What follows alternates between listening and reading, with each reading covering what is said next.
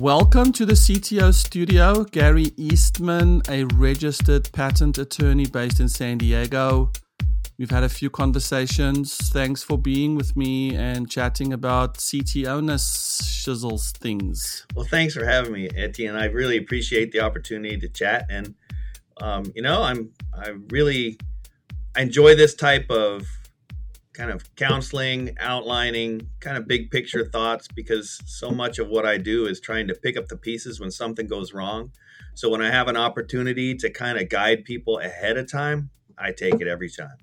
I love it. So I've had a few conversations about the patenting process. And one of the things that I've learned very quickly is that if a patent attorney has a background in whatever your industry you're in, it actually speeds up not only the actual process, but helps with determining if the art is unique or if, you know, what can be added to keep it more general or removed. And so you have a background in electrical engineering. And so I'm imagining that you've had plenty of conversations with tech companies about what to patent and what not to patent. Sure. You know, one of the keys for, you know, patent attorneys is we're coming in to help protect something that's, you know, patentable. So in order to be patentable, it's got to be new.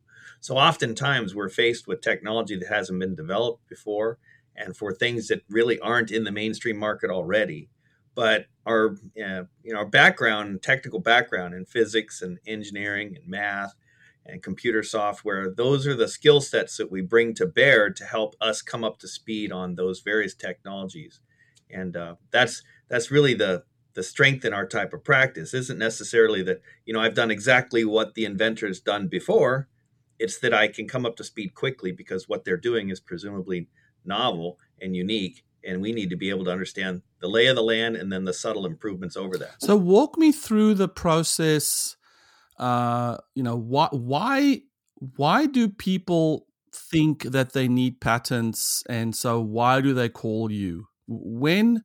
And, and let me let me preface that with, as CTOs, one of the things that we believe CTOs should be preemptively focused on is protecting their intellectual property.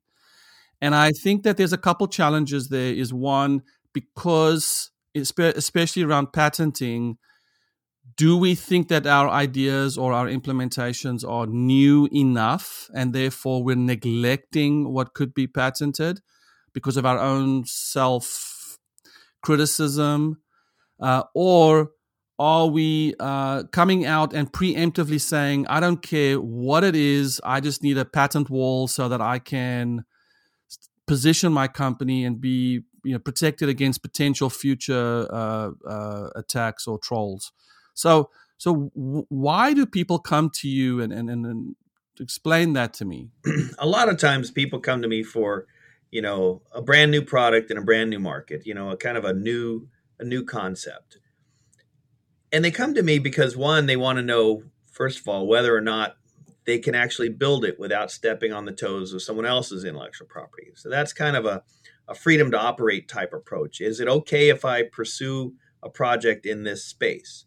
And sometimes we, we get an idea that yes, we can distinguish it from those other products or not. And sometimes there are lots of barriers to entry. I mean, that's that's really the goal in developing a portfolio often is to create those barriers so that competition can't come in to compete with you so one of the steps one of the first steps we take is exactly that looking out into the marketplace to see whether or not you know our opportunity exists. And then if we can verify that there is an opportunity we can kind of see where the landmines might be technically with regard to their patent scape or their product disclosures. And then we can then look at the second step which is how can we protect our own inventions and our own processes to kind of take advantage of the opening in the market to capture that for ourselves. Should all tech companies have patents? Some, not all. I can't say it's a sweeping all must have them because just as if you ran a warehouse and you were deciding whether or not to buy a forklift, you would make a decision of how much that forklift costs you and how much it's going to benefit you. And patents are no different. There's a cost of acquiring it and there's a benefit of having it. And you have to kind of make that almost on a patent by patent strategy, you know, an assessment. Is it a good value or is it not? Sometimes it's a critical value to the longevity and survivability of the company. You want to exclude people out. Other times it's not as critical to protect it in terms of a patent, maybe you can maintain some of it as a trade secret. Maybe some of it can just be know how that you maintain within your company, you know, subject to certain provisions for secrecy, so that you effectively find yourself not patenting strategically because perhaps the cost of a patent is more than that incremental improvement and locking down that improvement might be. So there's no sweeping answer. Generally, you want to make that evaluation though early so that you're not doing it after the opportunity to patent has passed because then it might be clearly patentable it might be clearly beneficial but if you didn't do what you needed to do in the certain time frame that the law requires then you would be prohibited from it and you've lost that opportunity so the idea is you know is everybody have to patent no but everybody has to think about it early I love that. So thinking about it. So I want to talk about this this time uh, this this this time limit or this expiry. But before we get to that, I want to ask you. You mentioned uh, patent for the sake of internal know-how and secrecy. Did I did I understand that? Well, you can't necessarily patent something if you want to have internal secrecy, because when you patent something, you're effectively disclosing it to the world, which means you have to write a description that is enabling. That enabling allows someone else in a similar environment to practice the invention without undue experimentation or testing. So you need to disclose it in a pretty reasonable detail. On the, the flip side, though, is that if you disclose it, then it's public and you're only protected by the claims you get to exclude others from doing it. So sometimes you have to make that call. Which fork in the road do you take? Do you go after patents expecting that you'll be able to get meaningful patent claim protection? And exclude others using that tool? Or are you in a situation where you may not get that patent protection, so you want to maintain it as a trade secret and maximize your opportunity in the marketplace that way? There is somewhat of a halfway position. That is, if you file only in the United States, you can opt to have that application maintained secret until it issues. Typically, U.S. patents publish at 18 months after filing, and as a result, the published application becomes public and others can learn from it. That's part of the process that was implemented a number of years back. However, if you do not choose to go into international patents, you can maintain that US application secret until it issues through requesting non publication. So, if you're not looking at getting a patent across other markets and other global markets, and you want to reserve only the United States, there is kind of a a best of both worlds, which is maintain it secret, file a patent in the United States with non publication so that it will maintain in the United States secret. And it only publishes if it issues. And when it issues, then you've got the patent protection. So you can decide to abandon the application if it doesn't look like you're going to get meaningful patent protection. And as a result, that abandoned application never sees the light of day, is not published, and effectively you get to maintain it as a trade secret. It's kind of a best of both worlds, but that only applies if you're not seeking international protection. Okay. So so maintain the secrecy and keep it close to your chest by not pursuing the patent route. I spoke with a few people and and some of them had that uh, mindset of you know when you're going to start when you when you start your company when you know you you hit the ground running you you obviously are going to productize some ideas and that really from day one you start the the at least the patent exploration process to inform yourself about like you said uh, am i stepping on any toes or is my idea something that when that perfect coming together of product market fit and um, uh, gaining traction and therefore gaining attention, you have that protection in hand. Does that sound like a a generally sound philosophy, or do you think that that is too general? And that if I'm gonna, you know, if I'm just gonna build a basic CRUD app that just takes forms and takes data, does something with the data, and then distributes that to. You know, I'm I'm trying to figure out. Again, I'm still stuck on the. Should we all be pursuing patents because we don't actually know how intellectually and beautiful our solutions actually are? Sure. Well, I mean that's it's an interesting question because there is no one answer. It's really a product and company based answer. And it's really dependent. If you're coming up with a, a, solution to a problem that is different, it's kind of an outlier, maybe it's a contrarian approach to something, then you chances are you want to at least evaluate your patent opportunities very early. But there are a couple overarching timing rules which which I'll just outline really quick because the United States, it used to be um, the United States patent system was a first to invent country. And the system was identified and set out to effectively create a level playing field between various inventors, inventors in big companies versus independents. And the idea was that if you had conceived an invention and then methodically reduced it to practice over time and could verify that, then your date of invention is what your effective creation date was. And that's how you could determine who is the owner of a particular patent technology by who was the first to invent. So even if you didn't file today and someone filed before you, if you could get back to your original creation and conception date, it would be yours. That changed a number of years back. And now the United States is a first to file country. That is an enormous landscape change because that first to file means there's a bit of a rush to the patent office. And when you start looking at your criteria for, you know, what do I have to do to file my patent? There are a number of things you have to evaluate. And that is if we're interested in a patent, we need to file before someone else because otherwise we may lose the ownership of the patent.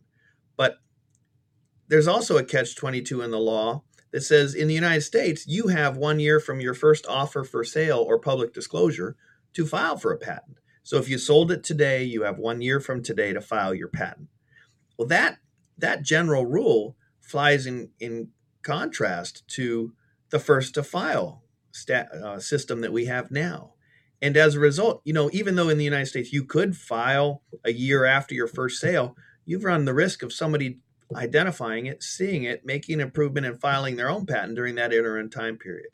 So, my general rule is have something on file before you put your product into the marketplace.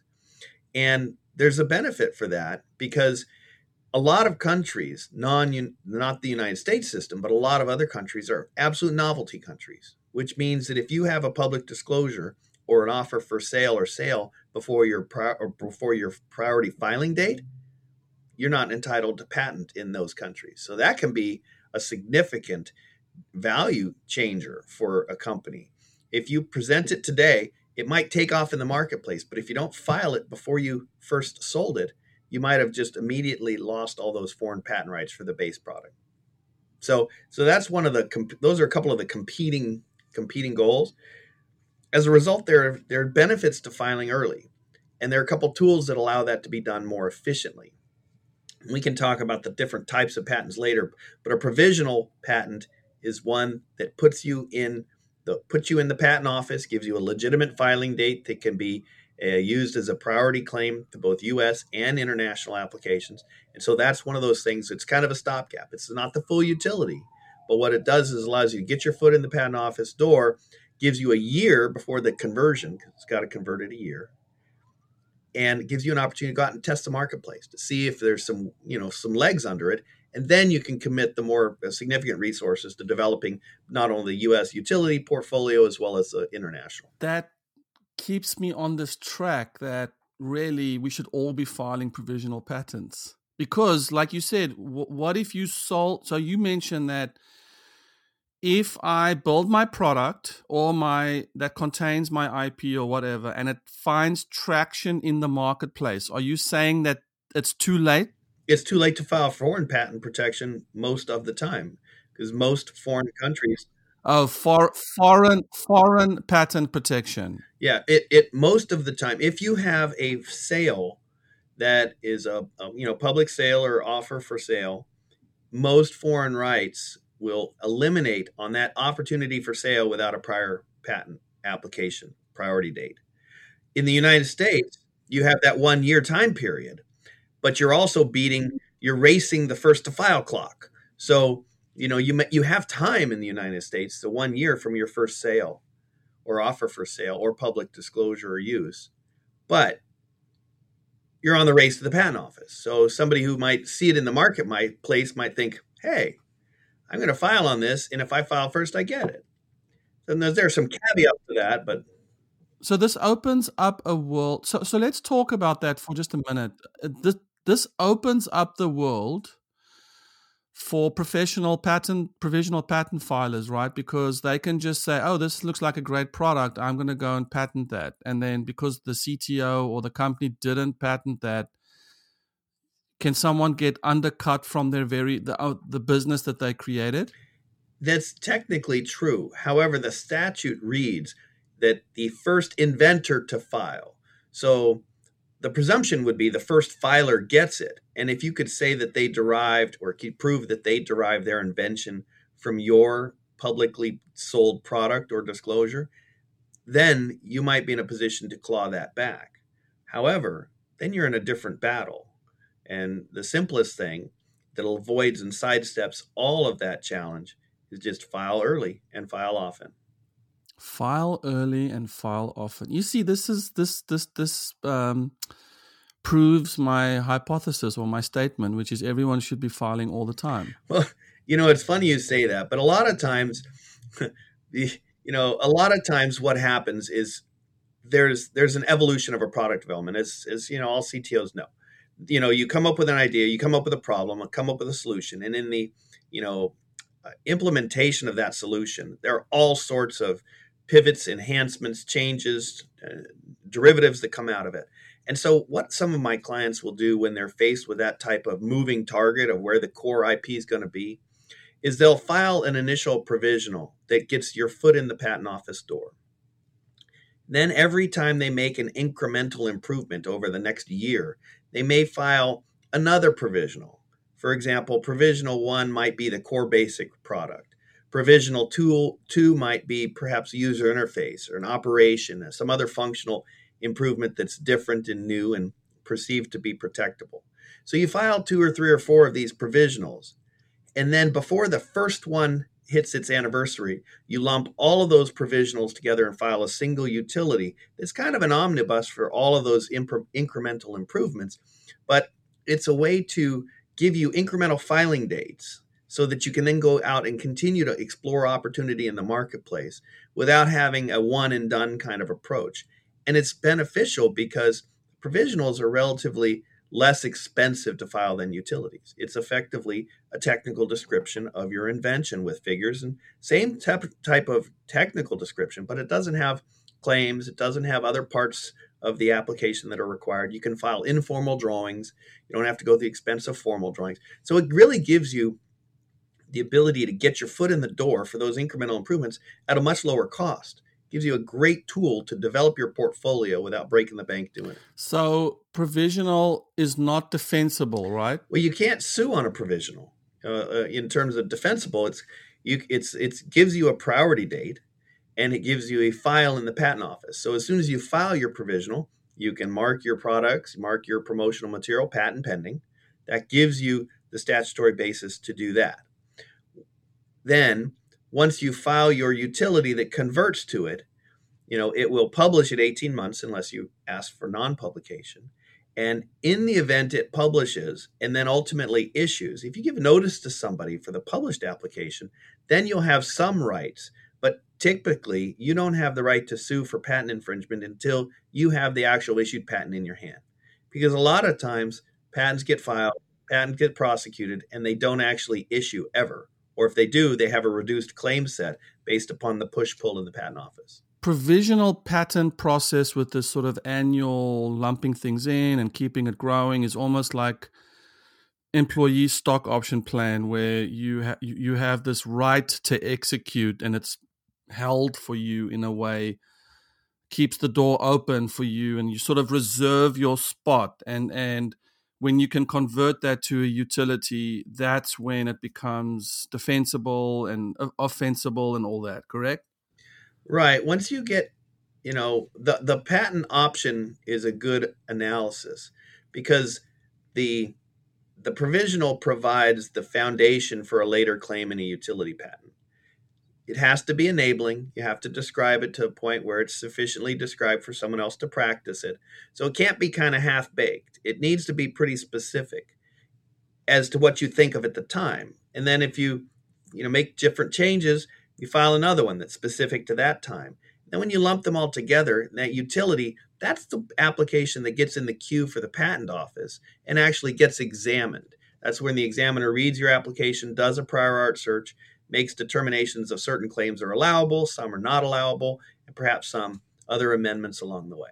Is it possible that we are infringing on multiple patents without knowing it? Because we added a button to a form that when you click it, it submits to a server. Like I was going to say, until it actually issues, you can't actually file a lawsuit for a defense of that technology. Are, are there are there frivolous patents, just thousands and hundreds of thousands of things out there that we are infringing upon, but someone just hasn't come after us yet? That's a tough question because there are 10 million plus patents. And and trying to identify exactly what the freedom to operate includes is often difficult. But what's important to keep in mind is that in order to be patentable, something has to be new, useful, and not obvious.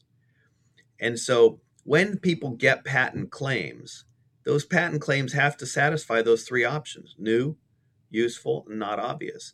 And when you're looking at whether or not you infringe something, you need to go back at other people and look at other people's claims and determine whether or not every element in their claim is in your device or system or process. If every element is, even if you have other elements, it's an infringing, technically, it's an infringing uh, product or system. So it's it's somewhat of an arduous task to determine what it is, whether or not you're infringing or not. And so as a result, it's very important for CTOs when they're strategizing, you know, their portfolio development to have a clear understanding of the competition, the the patent positions of those competition um, of their competition, and as a result, make a determination as to where the liability exists and where it doesn't. You can't, it's very difficult to do a global comprehensive search on every single patent and whether or not you're infringing or not. You can make some decisions as to let's look in our product space, look in our competitive uh, landscape, and determine whether or not we have a likelihood of infringement, and then make a determination from there. But comprehensive global patent infringement analysis, they're very time consuming, very expensive. So often the stopgap is to effectively identify where those landmines might likely be and then scrutinize that landscape more clear, uh, carefully.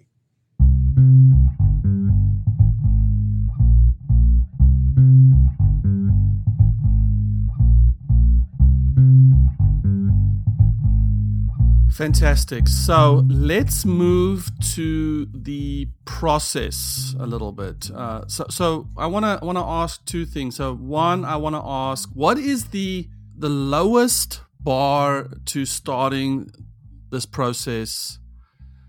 Um, what is the no brainer? Every CTO should be doing this anyway because it's it's either so frivolous or cheap or you know it's it's you just have to at least do this uh, uh or uh, or if the company has decided they're going to uh, pursue the patent route what is sort of the first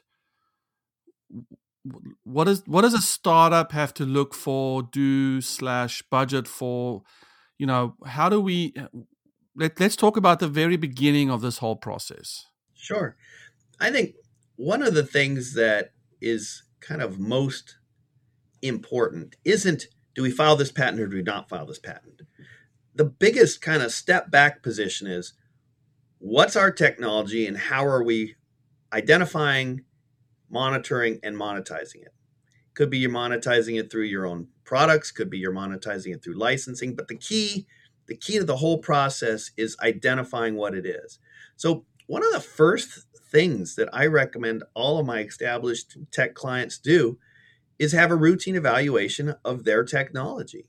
Because oftentimes, you know, management, the C-suite is somewhat separate from, you know, the key engineers, developers in the lab. And they don't have an opportunity to really kind of roll up their sleeves, get into the lab and figure out what's new. You know, the a lot of times the higher level executives are focused on here's the product concept. Do we have a product that matches that yet? And they're not necessarily focused on the subtleties, the incremental improvements, the aha moments that occur in the lab that help develop that product, but aren't necessarily pushed up the chain of command. So there's got to be a mechanism. This is exactly, honestly, Gary, sorry to interrupt, but this is exactly why I am having these conversations because I, I, I am thinking that the C-suite, the, the the management, in many cases, because we're talking about technology, a complete oblivious to completely oblivious to all the intricacies that are being built and and constructed by the technology teams that is indeed intellectual property in and of itself even if it's not part of the large architecture i mean it's it's a small component of a large part of the architecture that delivers the product or the service. And uh, but I, so i love this idea that you're communicating around people just are not aware of of the awesome that's being built. So let's do what you said a routine evaluation of the technology correct? Yeah. Yeah you've got to do a routine evaluation. But even before that is you need to put a mechanism in place that allows the the the real doers the ones in the lab coming up with those new ways of accomplishing a task or a new way of building something you've got to put a mechanism in place where they can memorialize those improvements and pass them up the chain and so i think step one is often the invention disclosure report, you know, or innovation. So maybe it's not classified as an invention, but you know, you'll have a fiber optics company that you know is building these high tech switches, but in the lab, one of the technologists identified a way to make a perfectly lensed fiber optic cable at a fraction of the cost. Well, that's not the big product. That's not the big box that they're looking to patent. It's an incremental little component, but it's a huge improvement over what the state of the art is. Simple couple page invention disclosure report. Hi, you know, I invented a method of terminating uh, optical fibers, and it's a what? Why is it different? Well, because everyone else uses this. How is it better? Because it's so much cheaper. Simple. It doesn't have to be a complicated th- thesis. It just has to be a hey, this is something, so that you can float that concept, that idea up the chain. And then the second step is having a periodic review of those invention disclosure reports. You know, and once you have identified the the mechanical thing where how the mechanical process by which those innovations can be captured, then you put them up in front of a routine evaluation.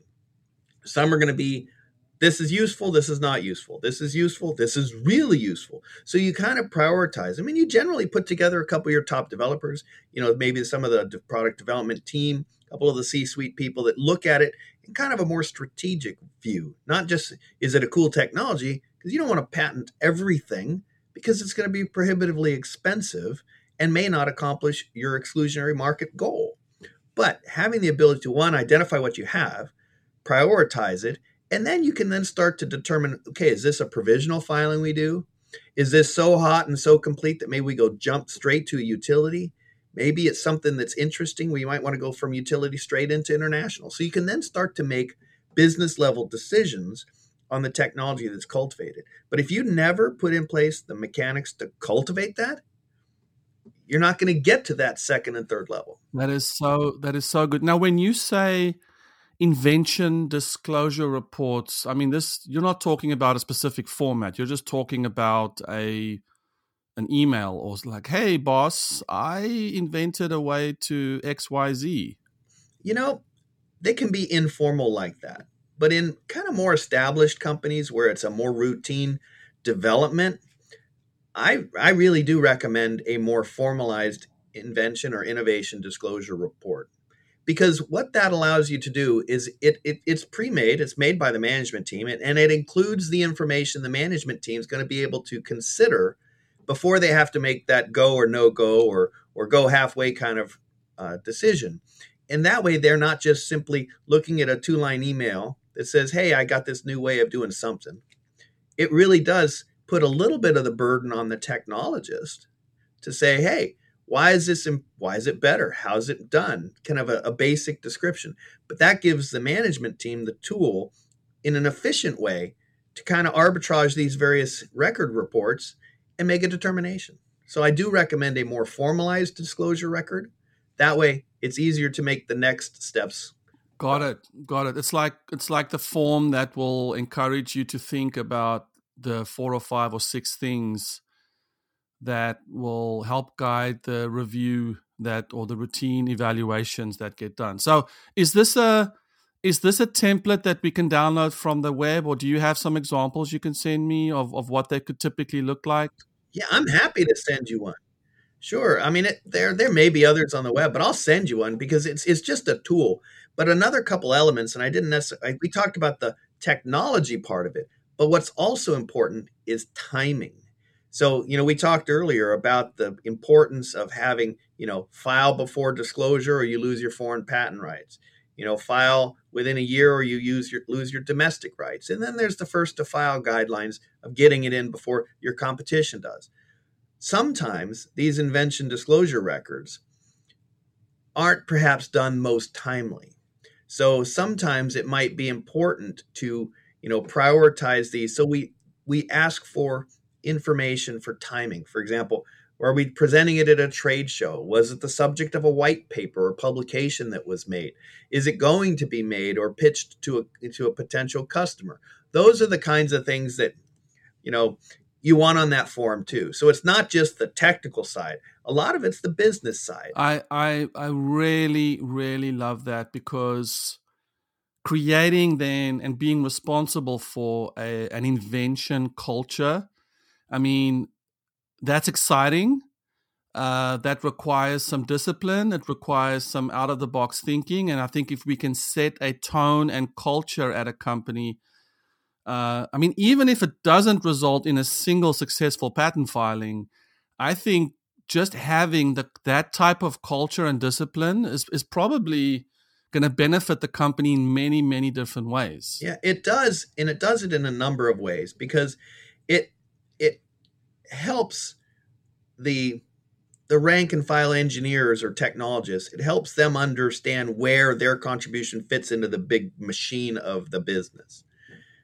Some companies encourage them to do it by a number of ways. Of course you know the engineers are typically pressed on development. They've got their gantt chart on the wall or the schedule that says we've got to do this and this. It's got to be done in a in an organized way because you know it's a you know it's the it's the short path between various things. So they're really pressed on getting things done. So you have to you have to incentivize or encourage them to do these invention disclosure reports because one it's not part of their job description typically.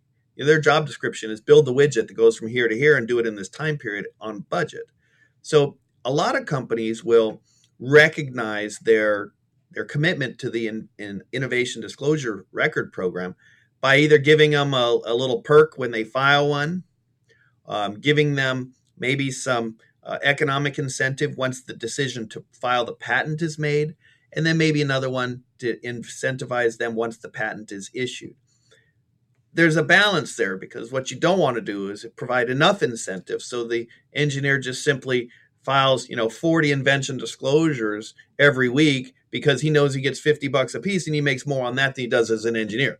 So it doesn't get his job done. So I mean, and that's that's the balance, and I've seen it happen. So there's a catch twenty two. You want to incentivize and encourage, but you want to, don't want to disincentivize the the real work.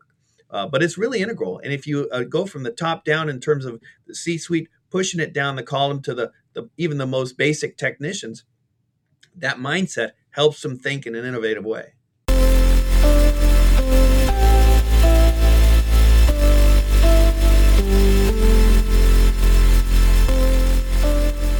Yeah, it's. Uh, again, I think you nailed it with the, that mindset that works its way down all the way to junior developers uh, to be part of a culture that is inventive, innovative, and then also, and maybe my next my next turn in this conversation is is to protect and have the whole team protect the intellectual property of the organization. So, not to frivolously give away uh, access to code base, to data, to but to really have a a way to to protect the intellectual property. So, my question to you, maybe before we move on through the rest of the process, is: Is patenting the only way in which intellectual property can be protected? Or I know we talked about keeping it secret. Uh, we talked about patenting it. Is there are there other ways in your mind where you walk into a startup or a technology company where you say, "Hey, really, you you don't really want to patent this. You want to X or Y or Z in order to protect your uh, IP." you know, you kind of hit the nail on the head there that patent's not the only way. You know, when we come into a new company, we really come into it with an eye towards risk mitigation. And that risk mitigation comes from kind of a holistic view of whatever you need to be uh, successful in your business, you want to protect any way you can from somebody else taking it. And you want to make sure that you do simple things to protect your employees from taking it, from your competition for taking it, or from you giving it away. And so there are a number of ways to do that, but it really does start with the employee mindset of making sure that your employee knows they're an employee or your your management team is in the management team they're in positions of responsibility and that position of responsibility brings with it certain responsibilities such as keep secret things secret don't let the code out without you know suitable protections. You know man- manage your ip portfolio to maximize its opportunity in the marketplace. And so it really starts with you know the new hire engagement agreement or employment agreement and the employee manual that says hey you know these are these ip types of things are important to us. And as a result you promise before you ever step in our door that you're going to maintain them in the confidential way in the secret way, according to our plan, whatever it is, just make sure there's a clear understanding up front so that you're not trying to chase these resources back. You make it clear right up front. Next, you got to keep in mind what types of intellectual property you have. In a kind of a basic way, you've got patents and trademarks and copyrights and trade secrets, maybe know how. But most of the time, if there's something valuable for your company, there's a way to protect it, either through one of those or perhaps a mosaic of those. And, you know, we talked about patents, anything that's new, useful, and not obvious, you know, things and methods. You got trademarks. Trademarks are logos, words, phrases, designs, things that are used to identify the source of your business or the service or products generated from your business. Those are pretty straightforward. You know, famous ones are, you know, on everything we buy. But it also gives, you know, consumers an identity of this is a basic brand that we expect a certain quality of goods for, things like that. Just keeping people in mind that if you're going to use the marks, use the trademarks, promote your product, do it in a particular way. So education, edu- educating your employees is really key. Then Excuse me. Um, then there's copyright. Copyright protects works of authorships. It can go to the website, you know, the, the selection arrangement presentation of things on your website, um, goes to photographs, code, software, text, things like that. Anything that's an author, a work of authorship is protectable through copyright. Trade secrets trade secrets have to be maintained secret.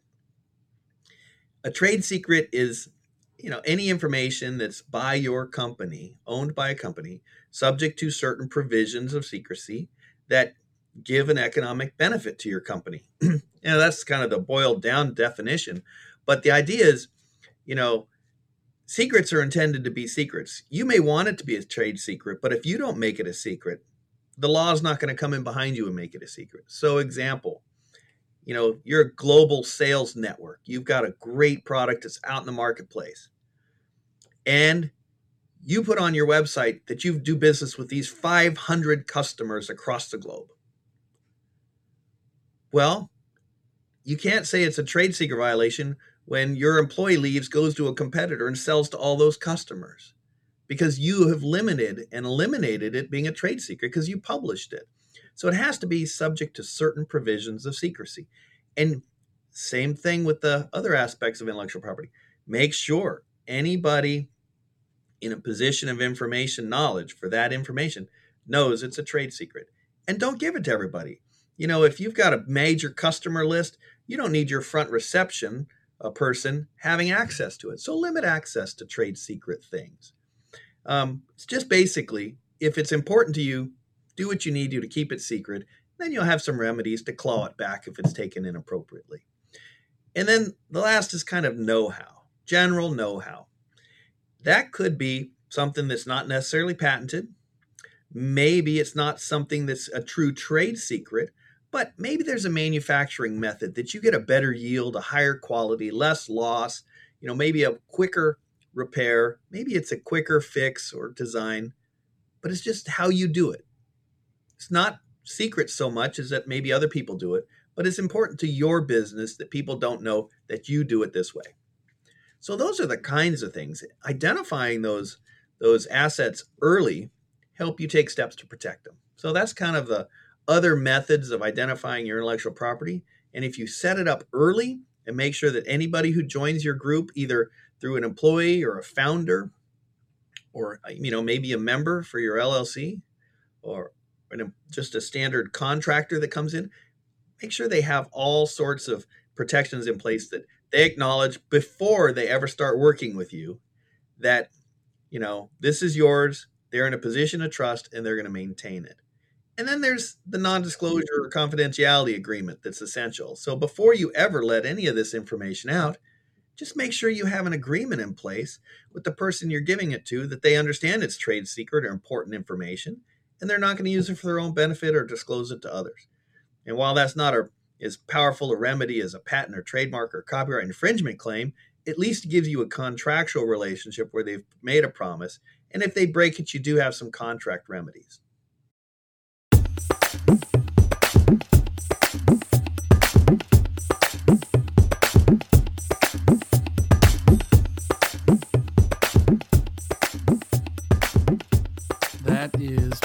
That is obvious and not obvious.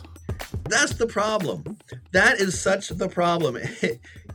so many of the basic principles of intellectual property protection are obvious. They're they're no-brainers. Of course we should do that.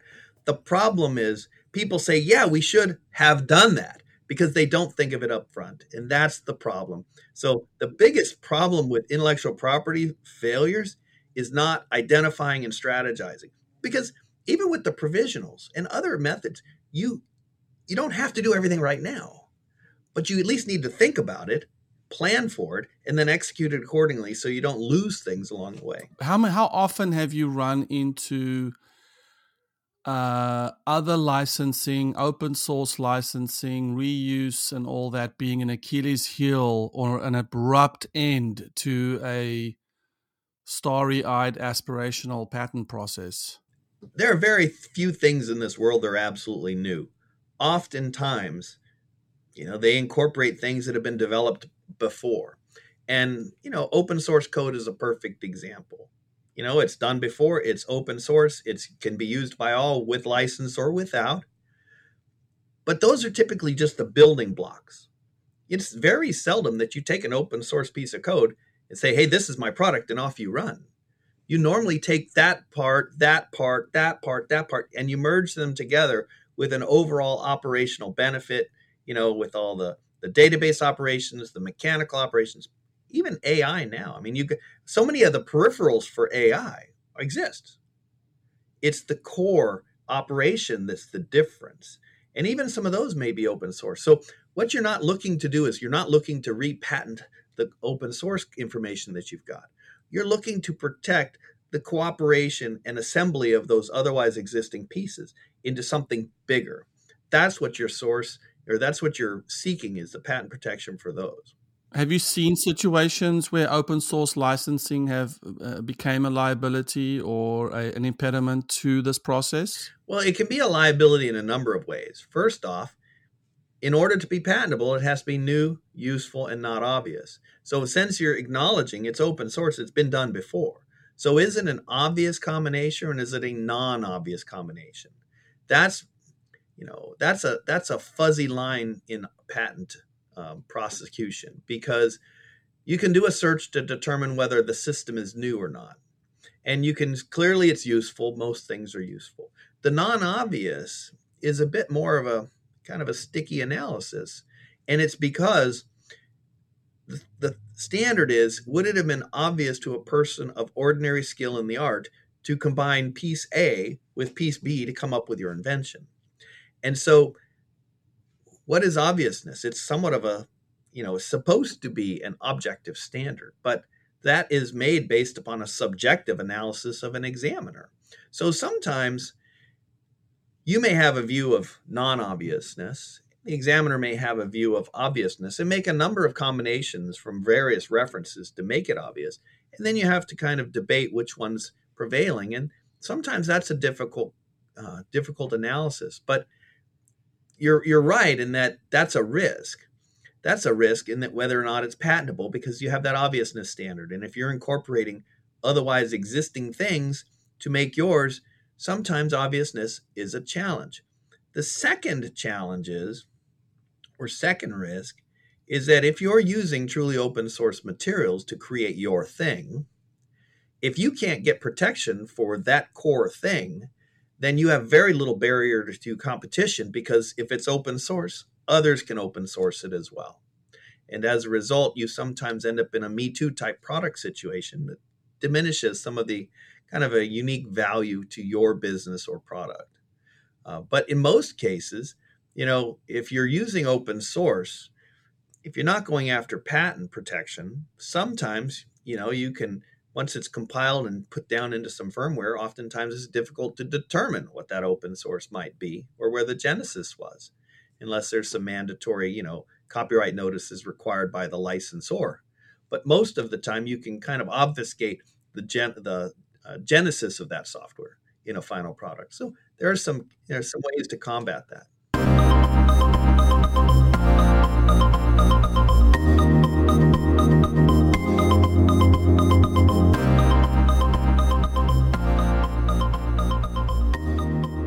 So you're saying that if I have an open source component and I sprinkle fairy dust on it and I try to patent the sprinkling process, uh, because I'm sprinkling it on open source, it diminishes the value because anyone else could use that same open source and make some change to it, and therefore leaves me somewhat open to anyone else copying that. Could be, except you're the one with your fairy dust. They'd have to come up with their own fairy dust.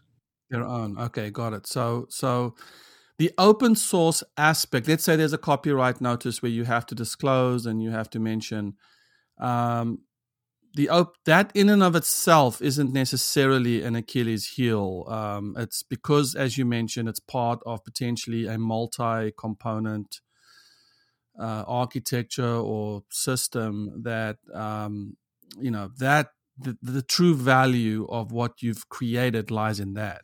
You know you're right. I mean i i don't know what code today is not written using a variety of libraries for code.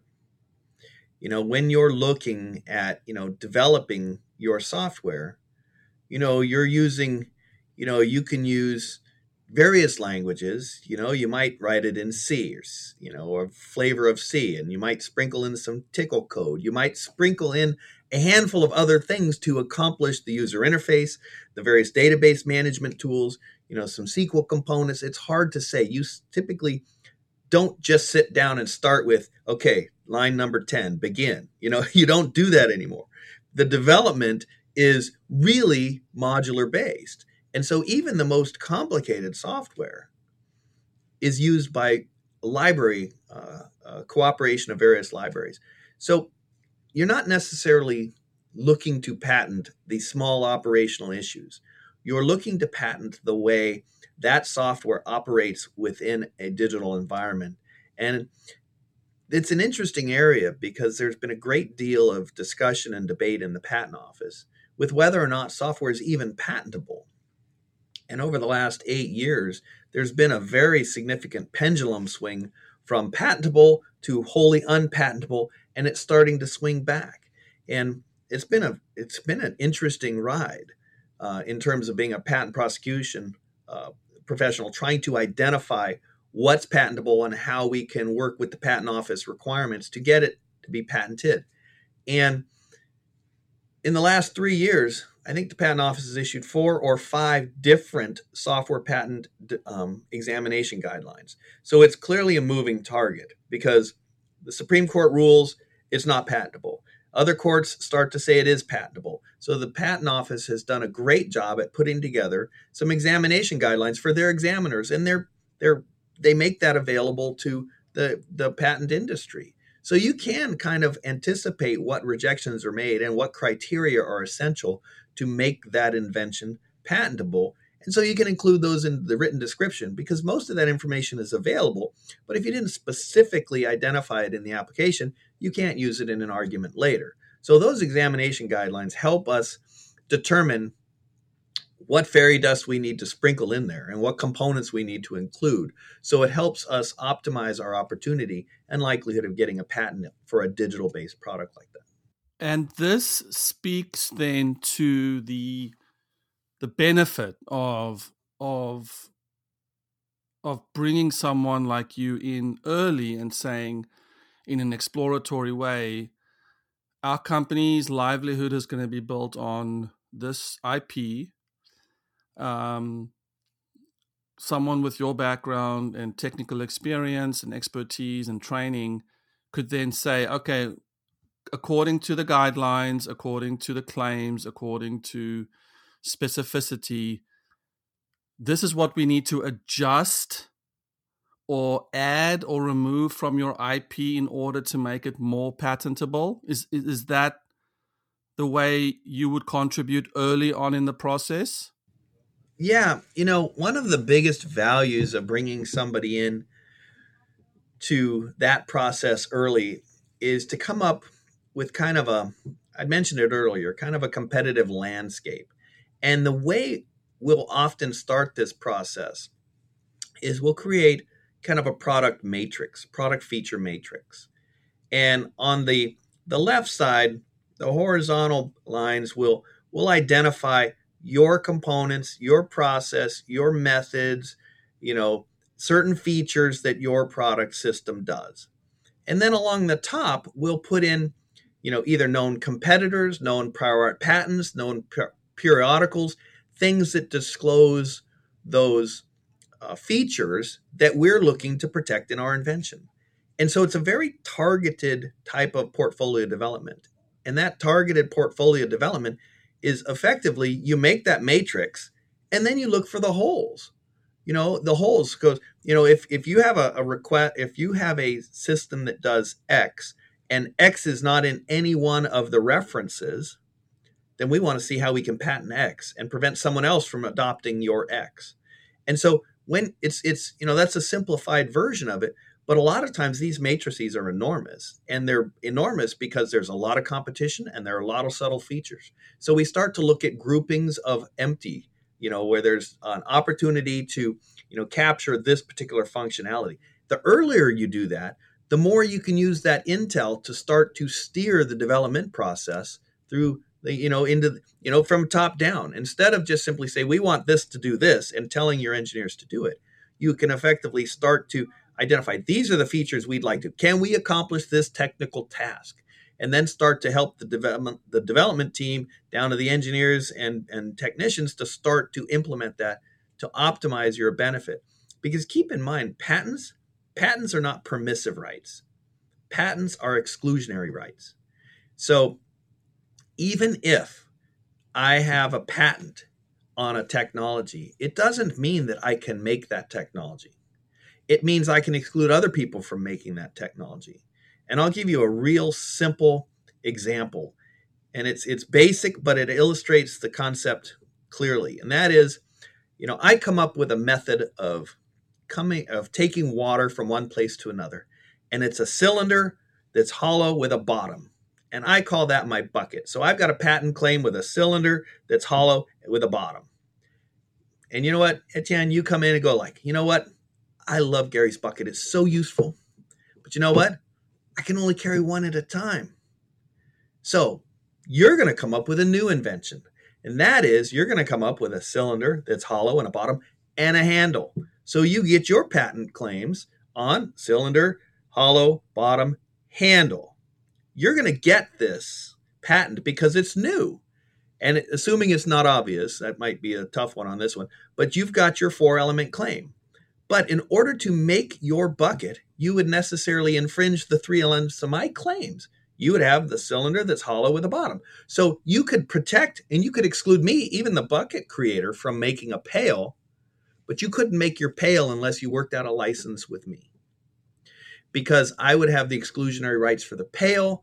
You might have the exclusionary right. I mean, I would have it for a bucket, you would have it for a pail. So there may be a great cross licensing. Now, that's a fundamentally and borderline silly example, but conceptually, it applies to the most complicated of machines and software and code and other things. Because if you look at it with that way, you need, you know, having the right to exclude doesn't necessarily mean you have the right to practice the invention. So that's why the competitive landscape we talked about earlier is so important because you want to make sure there's nobody out there with a bucket to prevent you from making your pail. So let's say, for instance, I have an idea that I um going to take books and I am going to sell them on the internet through a website that will give you the opportunity to search for them. They'll be categorized. You can maybe peek inside. You can maybe uh, select from uh, suppliers and you can click and you can purchase a book and we'll ship you the book what are the chances that I am infringing on someone's patent? Well, speaking, you know, I, I haven't actually looked at that particular issue, but Mr. Bezos may have a few things on that. Um, you know, with other companies that have, you know, a few different, uh, you know, methods of, you know, like the one click shopping, things like that. Those are those are in incremental improvements to an otherwise existing technology. But what's also really important to keep in mind is that patents have a finite lifetime. Patents, you know, this day and age have a life of 20 years from the first filing date. So, being that, you know, Amazon started way back when with that basic concept, there's a fair chance that the, the bucket patent might have expired. And so if it's expired, you can practice that invention. That's the nature. That's that's kind of the give and take of the patent office. You know, patents are exclusionary rights. They're monopolies. And the United States typically disfavors monopolies in most circumstances. The patent program is an exception to that. And it's it's based upon the notion that in exchange for you disclosing your invention to the world through the patent application process, you get an exclusionary right, a monopoly for a period of years to recoup that investment. You know, founding fathers realized that absent some sort of exclusionary right, people wouldn't do it. You wouldn't invest the money because there wouldn't be an opportunity to recoup that investment. And most of the time, as soon as a product would out, somebody would copy it and you wouldn't be able to get any money back for the development costs and the time to do it. So it's really an incentive to advance science and technology. That's the basis of the patent system. That's one of the things that incentivizes patent filing, is that you have that exclusionary right. But when you're looking at it in terms of what other things have been done before, so the the the original ideal of this was, hey, share your invention with the world so that they can build and incrementally improve on top of that. And your reward for disclosing what you've done is that you have the exclusionary rights to to do what that do with that invention what you want up until the next incremental improvement. And anybody who builds on your invention you have licensing you know that they'll have to work something out with you but this advances and rapidly hopefully advances people's um, like the the you know the growth of society and science. Exactly. That you, you hit the nail on the head. You know you get that exclusionary right it doesn't mean that people aren't going to improve on it make the better mousetrap make the better bucket make the better whatever but if they cop if they're too close and they have to copy yours to help make improvements then you're in a position where you get the opportunity for license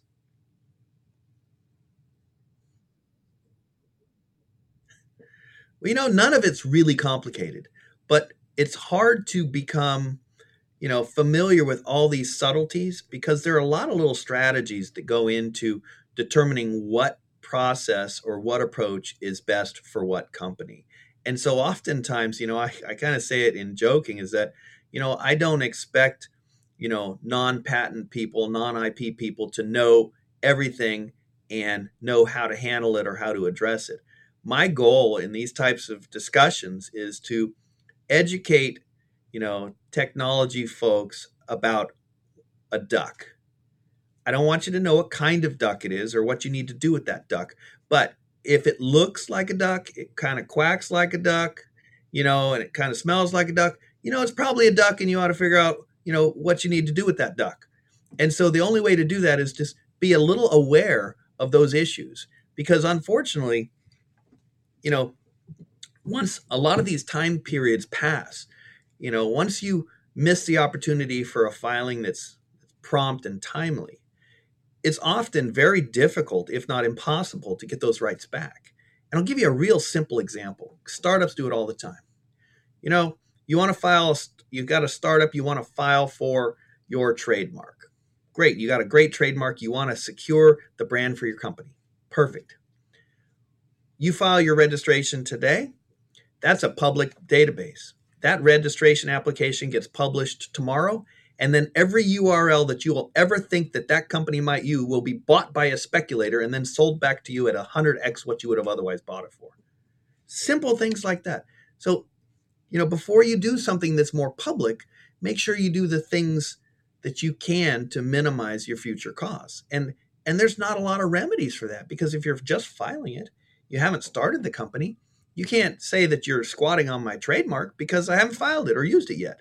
It's just a, you know, just little things like that, you know, that just help minimize the future risk for a company.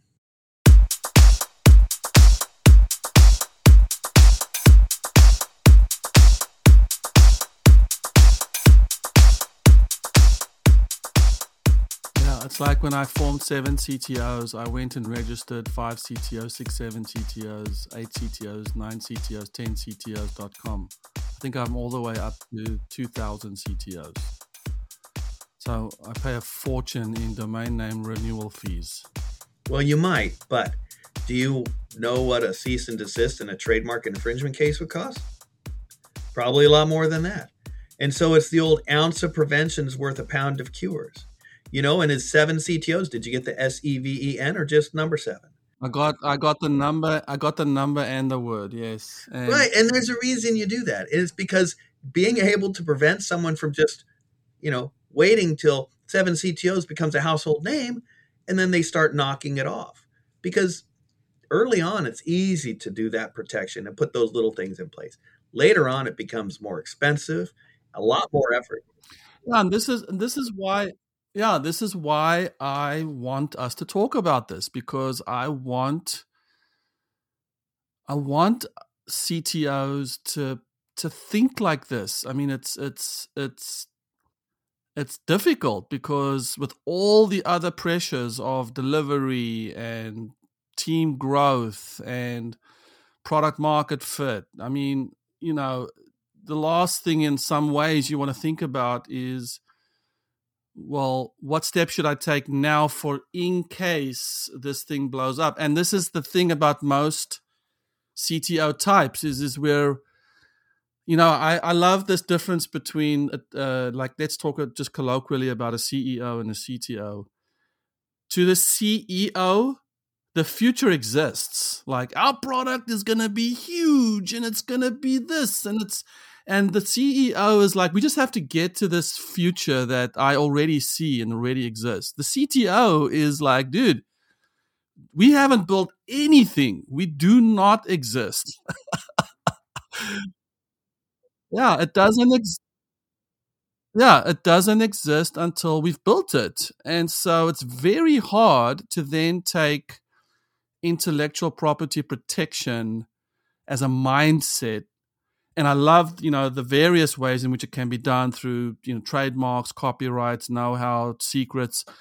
But it is hard to then project ourselves into, well, what when we do become a household name, or if we do want to go multinational, or if we you know we want to protect ourselves against big tech um, you know um, copying our idea um, you know it's it's a uh, it, it's not always the easiest mindset for the CTO type to embrace which is why I want us to talk about this yeah they're the executioner yeah I mean they're they're the ones that have to execute and you know you just touched on a couple things which we haven't really talked about but you know, patents, intellectual property in general, they're assets. They're assets of a company. So you want to make sure the company has them. Like, you know, if you got a couple key technology peoples, make sure those their patent rights are assigned to the company. Make sure that the, the people that are writing the code have, have obligated themselves through copyright assignment obligations that, you know, we promise that anything we do is the company's. All those they're they're almost no brainers, but you'd be surprised how many people come to me and say yeah you know we we've got this issue. We have an inventor you know three inventors and one of them went rogue and, and he left and now he's going to compete with us. And so okay great. Do you have the assignment? Oh no we didn't get it. Get it the day you file the patent. You know you know make sure it's clear in your employment agreement all those things. But then you've got to you got to kind of back up and say why do we have intellectual property and why do we want to spend our valuable time and resources in protecting it? And there are a couple reasons for that. And you know, when you said it's protect ourselves from big tech a moment ago, that's that's that's that's a very valid reason. But how do you get there? You know, unless you're going to bootstrap fund this with your own 401k, you might need to go out and get intellectual property in place for the purpose of seeking investment or partners. And there's no worse position to be in when you're pitching your product, your invention, your concept to a group of investors and they ask about your intellectual property protection. You say, Well, we're going to get to that. We're going to use your money to protect our intellectual property. Well, guess what? They're effectively, you're asking them to put money in a business that you even have, haven't even done the most basic things to protect. I can't tell you how often that is the freaking first question that gets asked. Uh, in so many, especially seed round conversations, the what prevents Amazon from coming in and you know, and it's it's it's, it's you're right. It's demoralizing. It is. It, it, it sucks. You know, but but what you're touching on is very real for me, just uh, empirically. Sure. And what's interesting is it's not just the initial investors. When you you know invest in your intellectual property and you mark your your trade names and logos with the little capital TM or the R with a circle, and you put all your copyright notices on all your promotions in your code, etc., and you mark patent pending on your products or systems, you convey, you know, you know, an outside appearance of proprietariness to proprietary technology. So even in the marketplace, it can have an improvement in your market acceptance because it's new, it's protected, it's you, you know, it gives a consumer impression that these are, you know, these are valuable, they're interesting, they're a step above the competition. And you're not you're not going to know for a couple years until you're actual patented or not. It takes that long to wind through the patent office, but during that during that time, you're patent pending, you have that impression of proprietariness. That's thing 1 thing too is you know the, you get to the investment money. You know, hey, you know we want to, you know we want you to invest in our company, and in exchange for that, you know we're going to use your money. No, they want you to come in protected because keep in mind, most investors they're not going to sign disclosure confidentiality agreements because guess what? They see investment after investment. The deal flow that they see is beyond comprehension, particularly recently. And as a result, you want to have this protected before you even step in there. Because if you don't, then in their mind they're thinking, well, you just came and pitched it to us. You just opened up, you know, all the details of your business. How many other people have you done this to? So we might already have an organic farm of competition just by your pitching it. And then the third is, what about the end game? When you're going to, you know, you say protect from big tech. What about be acquired by big tech?